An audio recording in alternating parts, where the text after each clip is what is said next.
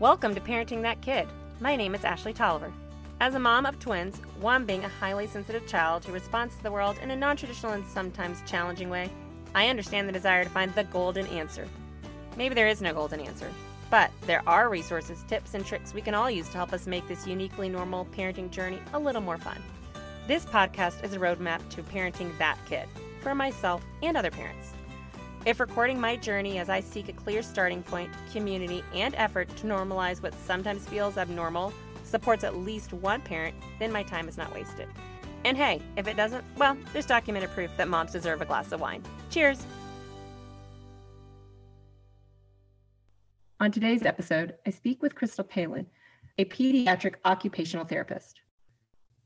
Her nature approach and Waldorf inspired philosophy behind her work really intrigued me because I think as a parent, we feel like we need to go out and grab more tools, more resources, more things to support our child, when in fact, all we have to do is step outside and see that the world is full of tools. We just have to know how to use them. And that's where Kristen comes in. She believes that the world really does ground our children and that we have the tools to support them at our fingertips. It's just knowing how to use them the correct way. I think you're really going to enjoy this episode if you're on the hunt for something different. If you know your child needs some support in some area and you're just not sure how to give it to them or even where to begin, I think this is a great way for you to go outside, find some tools, and start having fun with your child while they're developing their body and their mind and their soul. Yay. Okay. Thank you, Kristen, for saying yes to me. I know we've been talking for a while to have you come on my podcast. And I want to first state that I am a huge believer in occupational therapy. I'm such a big believer. And I think parents are going to learn a little bit different information about occupational therapy from you today. One of the things that attracted me to your Instagram, which is where I found you, is that you had things I could do in my house. I didn't have to go searching anywhere. I didn't have to go buy a whole bunch of things. I could mm-hmm. just go outside and find it and do it.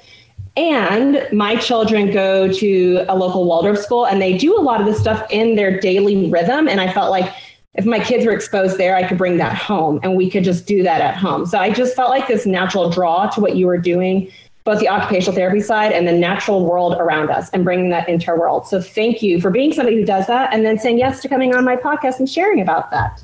Sure. Yes. Thank you. Yeah. I, I love that that's um, what attracted you because that's really my goal is to make things simplistic and, and doable without having to go out and buy a lot of things with using what you have and using nature. And so that's kind of my whole purpose. So I'm glad that that's what brought us together.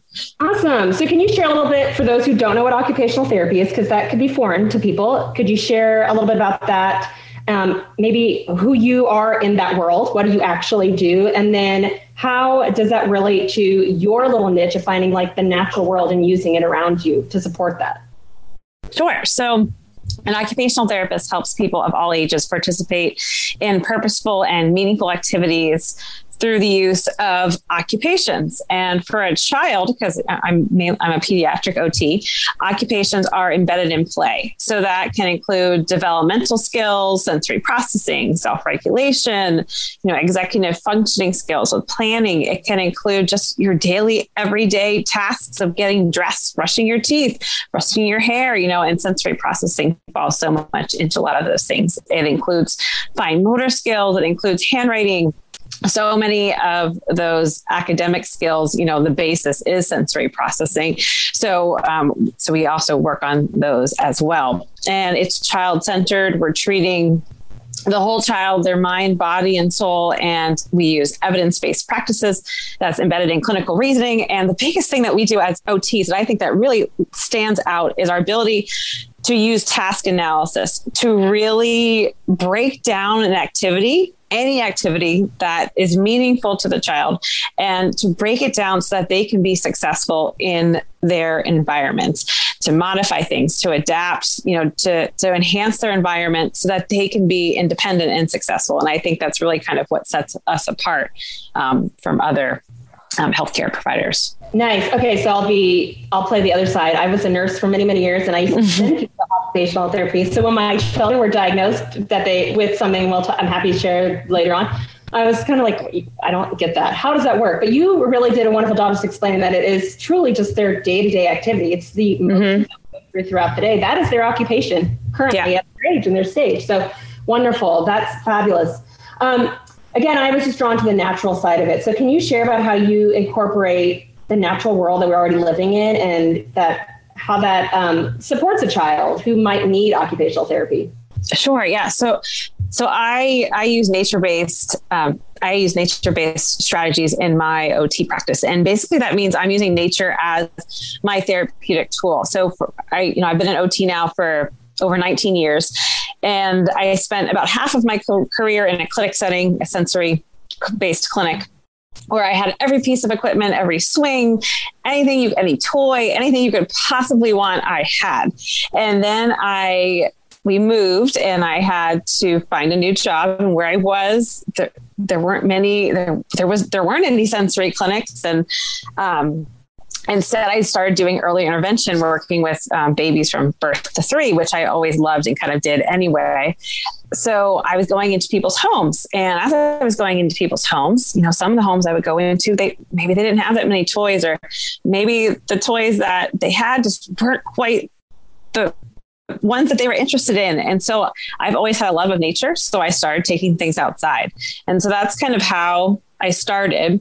And I started to see, you know, so many parents would say, well, you know, they're, when, when we go outside, they're just so calm. They're just so relaxed. Like they, that's where they can play. And, you know, outside the sensory stimuli, stimuli is just so much more gentle you know the sounds around us are are so much more gentle you know there's no walls to to vibrate sounds off of the the stimuli the visual stimuli to look at it's much more wide open you know you don't see all the the clutter or that's that's on the walls or that's in a house and and things are much more open ended you know there's not just one way to climb a tree you can climb a tree 10 different ways or there's not just one way to create you know process art with nature finds you know you can it's it's very open ended mm-hmm. and i think that's where i bring in a lot of the waldorf inspired influences because i'm a waldorf inspired homeschooler so that's where i started to bring in a lot of the waldorf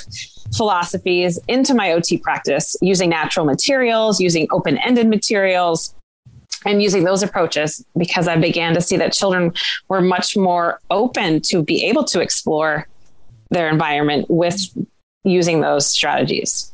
Yeah, that's wonderful. And I I remember when o, when we first started OT, it was like sensory was huge, and it still very much is. But I had a more um, visual idea of it when my children would actually touch something, and versus overt stimulation in your brain and your mm-hmm. mind and stuff. And and children, I, I remember walking outside because some kids just couldn't handle touching the grass with their bare feet, and some which yeah. to me natural um, because it is. Mm-hmm. But remove that in our world, and so I love the idea that you're using what is already around them to mm-hmm. Give them the ability to experience that thing and to yeah. experience what's coming at them or what they're putting out in the world by what's surrounding them. That's so cool. Who would you say is kind of your ideal client? And maybe that's too narrow. Who could benefit from it? Because I think we all probably have an ideal person in our head and go, oh, yeah, that person probably should. Mm-hmm. But who could benefit from OT? I, you know, any child can really benefit from OT, but you know, most of the children who I'm working with, they need more support functioning with their everyday activities. So that might mean they might need, they might have some sensory sensitivities where they don't like touching, you know, grass. They don't like getting their hands dirty. They don't like, you know, getting their hands dirty when they're eating, or they might be sensitive to loud noises. Or on the opposite end, they might really be craving sensory input where they're constantly craving movement or they're constantly craving touch and they have trouble kind of man- managing and organizing their emotions behind those sensory cravings that they're having. Or i may um, also see a child who you know is a little bit disorganized in their body and they kind of look disconnected you know that child who might look clumsy or awkward or just not really sure of how to move their body and they might not you know along with that they might not have the confidence to move their body they might be more rigid in kind of what types of activities they choose they might not they might prefer you know the same activities all the time they might not like new or unfamiliar things. Um, I also see children who have, you know, fine motor skill challenges and have trouble with handwriting. Um, although my clients tend to come to me for sensory processing and self-regulation challenges because that's kind of that's kind of my area of specialty. So that's those those are probably the main people that I attract and who I see most of the time. So are those children who are diagnosed obviously with sensory issues or maybe something like ADHD who have an array of ways of showing that they have ADHD and that like sensory input, maybe they're constantly in motion, the hyper attentive ones or hyperactive ones. Um, are there other ones that you go, oh, these are traditionally the diagnosis that I get when you get paperwork or when they first start to introduce themselves to you that you just go, yeah, yep, yep, yep, yep, yep. Yeah, yeah. I often get, you know, I often, I often get children who might be diagnosed with autism, ADHD, um, sometimes just different learning disabilities, dyslexia, processing speed. But I also see a lot of children who don't have a diagnosis, and or you know, they might kind of check all the boxes for having a lot of signs of sensory processing disorder, but it's never been identified by anybody. You know, it's still, believe it or not, it's still I think more pediatricians are aware of it, but I don't always think it's being recognized right away. So I might see a lot of parents who might hear about kind of what I do and then they'll say, "Hey, I think you can really help my child." Like that sounds like something that would help us. Like and that's kind of what I've been experiencing a lot lately uh, is oh, that sounds like exactly what my child needs. And you know it's it's all new to them. They they never heard of sensory processing. Um, so so i do that does happen a lot too where i'm kind of the first person who they ever see uh, before any other discipline. So then I'm, okay that would lead me to question two do you, do you have to have a diagnosis to come to you or do you have to have a doctor to say you should go see an occupational therapist? Or can anybody just kind of be like oh i feel like my kid could benefit from this. Let me call around and see who's in my area yeah, I mean, usually it's a child who who needs support in one of the areas that I mentioned. Right. And you know, I, I I do take I participate with some insurances. I'm I, I'm both private pay and insurance based. So okay. obviously for the children who are insurance based, you know, it has to be medically necessary that they qualify mm-hmm. for the services. Um, it depends what state you're in. In in my state, I don't I do not need a doctor's order to do an evaluation. Um, but depending upon the insurance company, I may need a doctor's referral to do therapy. Okay. So it just kind of depends on the insurance and on the state that you live in as far as that goes. Okay, that's good to know.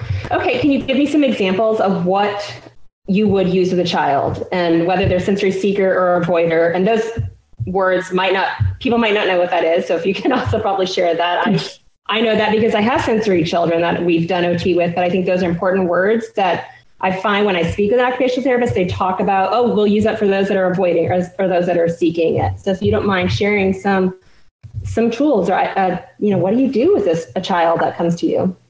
Yeah. So first I would do an evaluation and that usually consists of a mixture of some standardized tests and also just some observations and play and some clinical observations that that I do. And then from there, I'll write up a report and then I will discuss things with the parents and then I'll we'll come up with goals together with the parents on what the child is going to work on. And if it's an older child, a lot of times, you know, if they're if they're usually above 12, I'll I'll often include them oh, in that yeah in that planning as well because they're they're old enough to, to understand and and even some of the younger kids too you can still include their interests in the goals and include their thoughts um, but as far as um, tools that I would use, you know, so things that that sensory based OT, which is me, and then I'm also a nature based OT. So what it's going to look a little bit different than traditional OT.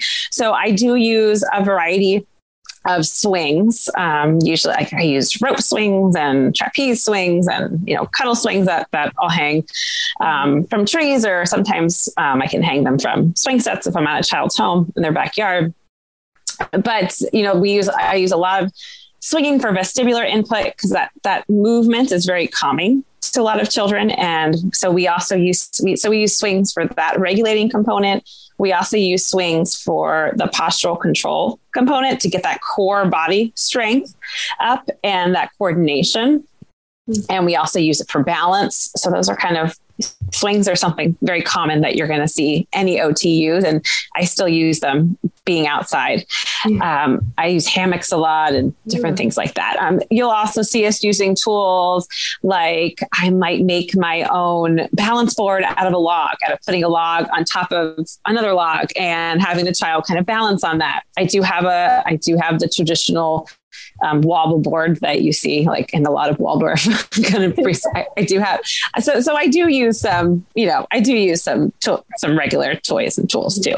Um, you know balance boards we use scooter boards that you might lie on your stomach on or sit down on different things like that. And, and through all of that, the biggest goal that I really work on with a child is getting their body more connected and organized because so many of the children who I work with and who I see, like you will, you'll look at them and you'll just say, well, you know, there's just they're not getting those connections you know they're they, they, they just seem unorganized and you know and, and, they're dysregulated and they're not able to coordinate all their their body movements and kind of put all the pieces together so that's really one of the biggest things that I work on more through a bottom up play based approach. You know, I use a lot of child led strategies um, where I'm using the child's interests and letting that guide my therapy.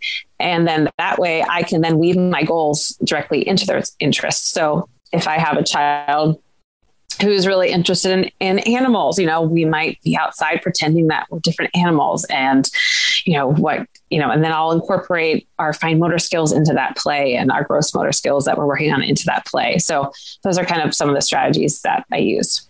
I like that because they're probably more attentive too. If you're oh, absolutely, yeah. their likes, then yes, any parent knows if the child likes it, it's a little bit right. easier to make it happen. Yep, that's yep. great.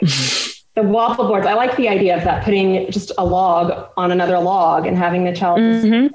Then other ones are beautiful, but that wobble one is a great thing. And I think you can find that outside anywhere. So we can just put that on a balance and get that kid going. You can. And just, you know, just going on a hike outside and finding a, finding a log to balance on to use instead of a balance beam or stumps. You know, I always get so excited when I find stumps, like when I find stumps, because stumps can be used for so many things. We can use stumps for hammering nails into and then making some string art. We can use stumps for jumping off of. We can use stumps for balancing off of, you know, so many so many uses for stumps. You can put a basket on a stump and that becomes a basketball hoop. So lots of uses for stumps. You find yourself things from places you visit. If you're like out camping, like, oh, I should take that rock. That'll be really good at work next week. You know, it's funny. It's not, yeah, I don't have just rocks and shells. I'm at the beach. So I always have some kind of shells in my pocket. I have baskets of shells and baskets of sticks. and those are kind of the items that that I really use the most, like sticks and rocks and pine cones and um, and those types of things. Yeah, love it. That's it's just bringing the body back into nature and pulling you. It's it really does. Yep. You. it does. It does. It grounds you if you are holding onto and connecting to nature. And it changes a child. You mentioned earlier how you've noticed that going outside, people say their kid, their kid will calm down. And I distinctly remember when my children were newborns, that was the only way we could get them to quiet. We just mm-hmm and they would just fall asleep. Yeah. Oh, there's something about the world out there.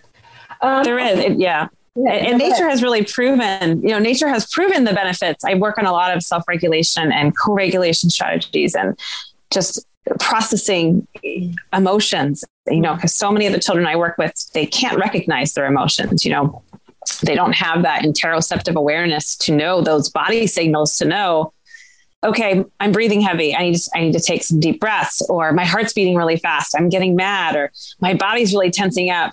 Um, you know, I need to, I need to relax myself. You know, they're not able to do that. So, but nature, you know, it's been proven to to help so much in, re- in reducing anxiety and depression and you know helping focus and attention in children with ADHD so it's really so many benefits mm, and then you're just using the tools to that child's special need, whatever it might be. It's wonderful. Yeah. yeah. Um, so, how can people bring this into their home if they feel like their child is somebody who could benefit from OT and maybe they're not there yet where they have a diagnosis or they even know where to go? How could you bring this into your home um, right now? And maybe I would say too, if you've got some tools and tips and advice for somebody who's going, oh, this sounds great, I'd love to start incorporating this. How would you say to start that process for them? Yeah, the biggest thing that I say first is the first thing I always recommend is developing a daily rhythm. You know, there's that the pull from Waldorf is develop. You know, that rhythm is another word for it would be a flow to your day, a consistency throughout your day. So your child has that predictability. That right there is kind of the basis of everything because so many of these children, they they don't like things, they don't like change, they don't like the unpredictability of things. They they need things that are familiar and they need that safety and security. And that's what that rhythm provides. So if you can start by just developing, you know, a basis of your daily routine like maybe you wake up in the morning and you start off with some some hugs and you know some big deep squeeze hugs that's proprioceptive input that's deep pressure to your muscles and joints you know your child maybe your child responds really well to that or maybe instead of you know, walking to the bathroom, maybe you stomp like a dinosaur to the bathroom, or maybe you walk like a bear to the bathroom. So, so it's incorporating the sensory strategies that your child benefits most from kind of throughout your day. And it doesn't always have to be the same.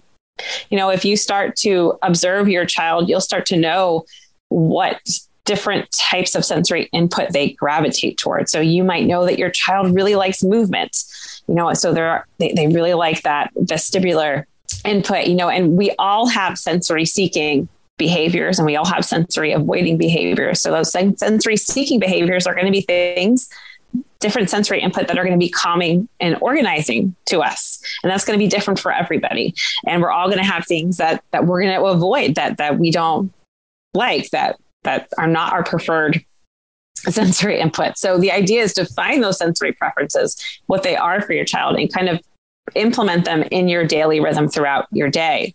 So maybe in the morning, you know, if you know if you're a homeschooler, you you go on a bike ride, mm-hmm. or you can ride your bike to the bus stop, or you ride your bike in the driveway until the bus comes. So so it's it's just kind of putting those little things in throughout your day to to help keep your child organized. That's probably one of the biggest areas I say to start.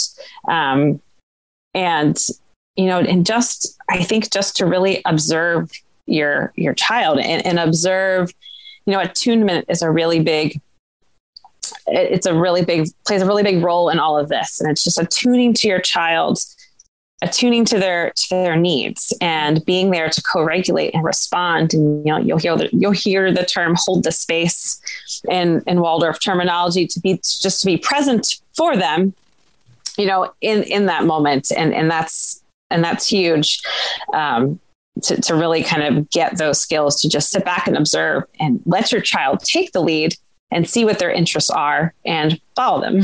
and I and um, I think that's so important too with a lot of these children who might you might see more resistance to trying different things and if you if you can focus on those strengths and those interests and those sensory preferences that makes such a difference and that's probably also giving them tools as they grow older too. Now you've taught them these things and they didn't even know you were teaching them and now they have exactly do as they're older and life becomes extremely over your senses are overdone um, constantly the older mm-hmm. and having those tools as a young child and learning this is what helps ground me and center me is just so beneficial. Yeah, and that and that's exactly what you said. That's that's the exact end goal is that by you co-regulating you know, for them, you you're there to provide that support that eventually they'll be able to kind of develop those brain pathways mm-hmm. on their own to develop that resiliency to be able to adjust to, you know, their emotions throughout the day, to be able to adjust to changes in their day. And and and that yeah that's the exact end goal is that they can be independent self-regulators yeah which is our goal as parents independent yeah strong children. Okay, so how about let's see, three resources. I always love to end with three resources because I, I'm I'm a guru at that. Like that's what I have to do. I have to resource and research, and I have to know it all. Um, so, what three resources would you give somebody if they said, "Okay, I want to learn more, or I need to start working on this. Where do I go?" Kind of thing the uh, the newest book on sensory processing is no longer a secret. It's the second edition, and it's unique common sense strategies for children with sensory and regulation challenges. And that's a book put out by Lucy Jane Miller from the Star Center, which is one of the leading centers in the country for for research in sensory processing. So, and I think that book does a really great job. I think it gives practical solutions, and I think it it really helps to break things down in a way that's doable and that that doesn't seem to be you know like i know as a parent it can be so overwhelming like how, how am i going to do all this? And i think this book kind of does a, a good job of explaining that Oh, good. Okay, that's I love that. I, I love books with answers. Like, here, tell me what I need to do, and tell me how to do it. Great, done. Yeah. Perfect. Okay. Do you have other resources or tips or tools that? Um, I, I do. Um, on my website, I have a a resource for nature-based sensory activities that you can do, and if you just click on free resources, it's there, and that's just ways that you can implement some sensory-based activities outside in nature. Okay. And Is so that that's like a printable thing that they can print or they download kind of thing? yes, yep. So it's all it's a free printable, Sure. and that's something where you can just get started and pretty much most of the things on there are things that you would already have at home. Um, it doesn't really involve buying much of of anything, which I'm a big proponent of. Nobody needs more stuff. Right. Especially children who have too much coming at them already. yes, exactly. Yes, we want to we want to minimize that. Yeah. And then the last reason yeah, the last resource is an older resource, but I, I, think it's it's still an excellent resource. It's but there's there, there is an updated um, version of it, but it's the Out of Sync Child Has Fun, um, and it's acti- it's it, it lists specific activities. The whole book is activities that you can do with your child, and it breaks down um, the activities into all the different sensory categories, which is really good. So it's and and this is a kind of a, a, book too where most of the activities in it are things that you already have at home or you don't really require. Okay. Have to be required to buy anything, and, and that's the author of the of Child, which is another great book too. But that's that's a fourth resource tonight, and and there's actually a new edition of that coming out very soon too as well. Oh my goodness! Wow. Okay, that's wonderful. this little task that parents can work on, and this I probably should have asked this a while ago, but with these books if somebody were to get a book, how would they know what to work on with their child? Or would they just kind of have to play around to see what really worked with their child? And it's kind of a, I don't want to say a guessing game, but a learning curve for both the child and the parent. Yeah, you know, a lot of this is is really it's it's, it's experimenting. And you know, my my first piece of advice is if you believe that your child has any type of sensory processing differences and it's if it's really a struggle in their day where I always tell parents, you know, if it's if it's interrupting with your ability to function in your day, that's where you really want to seek out and get an occupational therapy evaluation. Okay. And pretty much most insurance companies, you know, will cover an evaluation. Um, you know, deductibles are another story, but but uh, I always recommend just to first seek out that OT evaluation if you believe your child is having any of these challenges. But you know otherwise sometimes your child might just have some sensory differences that you know that that that are just making things a little challenging but you know that doesn't necessarily mean that they need to go get ot services. So in that case that's where i really say to kind of observe your child and to really start to kind of see what their sensory preferences are. So to, to really know okay, I see that they really are seeking out movement. What kind of movement do they want? Okay, they like to climb, but when they climb, they're losing their balance a lot and they're falling. They seem kind of clumsy. So then that would be a great place to start. Okay, we might, mm, they seem clumsy. We might need to work on some balance mm. activity. So, so I think to really kind of sit back and observe your child. And one thing that these um, books do well is they do have kind of different um, a lot of them have different lists of you know if your child is kind of doing this this and this okay. you can kind of yeah. Um, and so they, they, they do give they give little case studies and they give characteristics of what challenges in those certain areas might look like. Um, and so that's why i like these specific resources. So then you can kind of figure out on your own okay that's why this is happening then you know we can work on this this way I love that because it's like occupational therapies for dummies, that yellow book that you yeah for dummies. I think that's perfect because as somebody opening a book, it would be overwhelming to see all of these options. Yeah, and it's not know where to begin for your own child. So I love how they break that down and and you yeah. broke down moving really well because it's not just looking at your child like oh they're having fun, but oh they're kind of moving awkwardly. Oh they just fell. Hmm. Mm-hmm. Everybody else made it up the tree, but their little body didn't. Yeah. Really yeah. Yeah. how can people find you? How can people reach out to you? Where do they follow you to learn more and to get more tips? So um, I have an Instagram where I put a lot of information on there, a lot of resources, and it's at Coastal Connections OT. And then my website also is is a work in progress, but I'm putting I'm putting more and more resources on there when I get a chance. But it's um, coastalconnectionsot.com. Perfect. And then um, my email address is Kristen at coastalconnectionsot.com. And you're always welcome to email me, you know, if you have any questions. Wonderful. Well, thank you, Kristen, so much for joining.